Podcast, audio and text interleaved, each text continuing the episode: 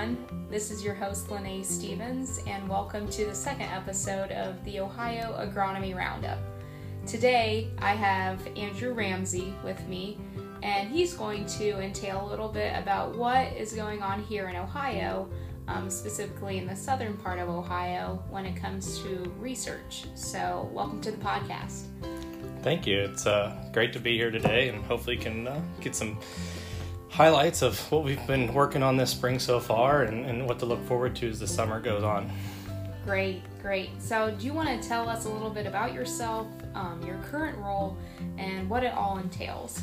Sure. I am a FSR, known as a Field Sales Representative for uh, Bayer Crop Science, supporting the DeKalb Asgrow brand.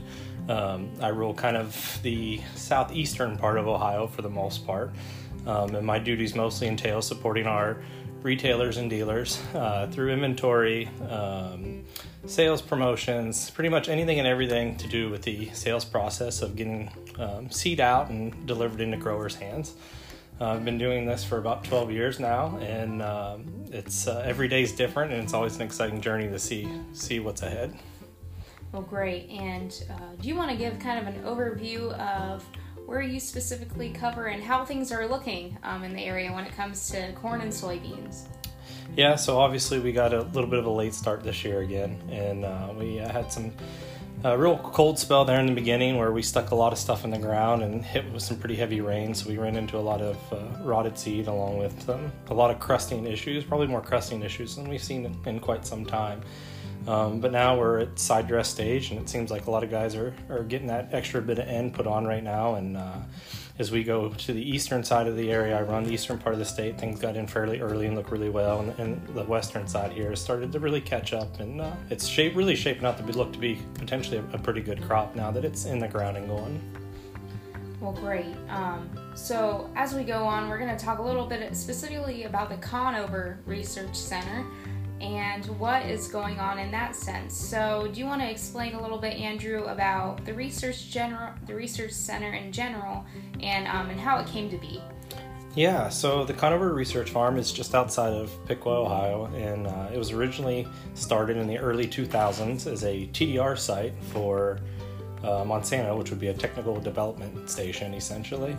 And uh, it would look at a lot of genetics and trait packages as we were bringing stuff through. Um, and then as time has went on, the sales organization has, has taken over the farm. So we've uh, operated the farm now. I, I, believe this is going on about seven-ish years, and uh, it's kind of a unique a unique place into which it is ran by the sales organization. So. Um, we work with TD to do some trials and some things, but a majority of it is is uh, led by us, the FSRs in the state, along with our TAs. Great. And do you want to tell us a little bit about uh, what is going on specifically when it comes to what you're looking for at the research site, whether it's chemistry, whether it's seed depth, um, all the above? Just kind of give a rundown of what's happening this spring 2020. Yeah, we take a lot of pride in the farm um, on trying to do practical things that make sense and, and looking at ways to try to improve bottom line. So, one of the cool things that we do is, is we try to look at products by management instead of just placing products side by side to see what happens. Um, some products respond obviously to heavier nitrogen rates, some respond better to fungicides. Some plant population could have a major effect on how it finishes. So we like to take all of our product, our spread of products that we have, and test them in different ways to see what combinations work best in different areas so that we can teach our guys how to maybe manage a product a little bit different to get a better response out of it at the end. So our management stuff is really really big to look at. We do a lot of demonstrations with some of our chemistry packages together as you look at mixing different products together, layering different residuals and, and trying to pick up that a uh, the best weed control that we can.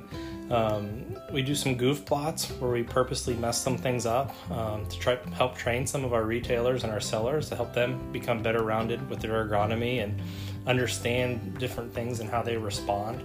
Uh, whether if that's a chemical injury or a planter mistake or you know there's a lot of different things that we can try to simulate so that um, guys can understand what's going on. And then this year a, a, big thing that we've looked at is our fungicide demonstrations.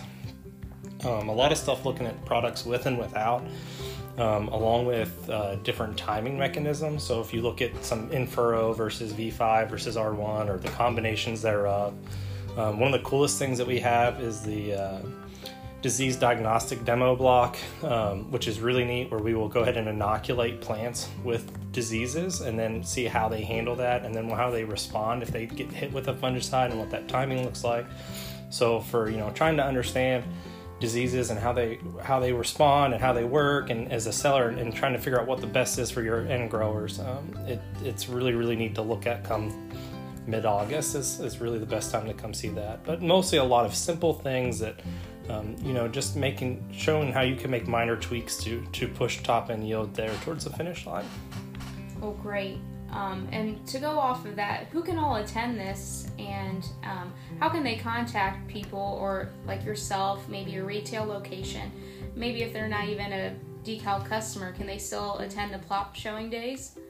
Yeah, so anybody's welcome to come take a uh, tour of the place. Um, if you reach out to your local DeKalb retailer, um, we can get something organized. Um, also, we're hoping towards the end of the summer to push a virtual version of it to where um, your retailer will be able to show you some of the stuff's there without actually getting there.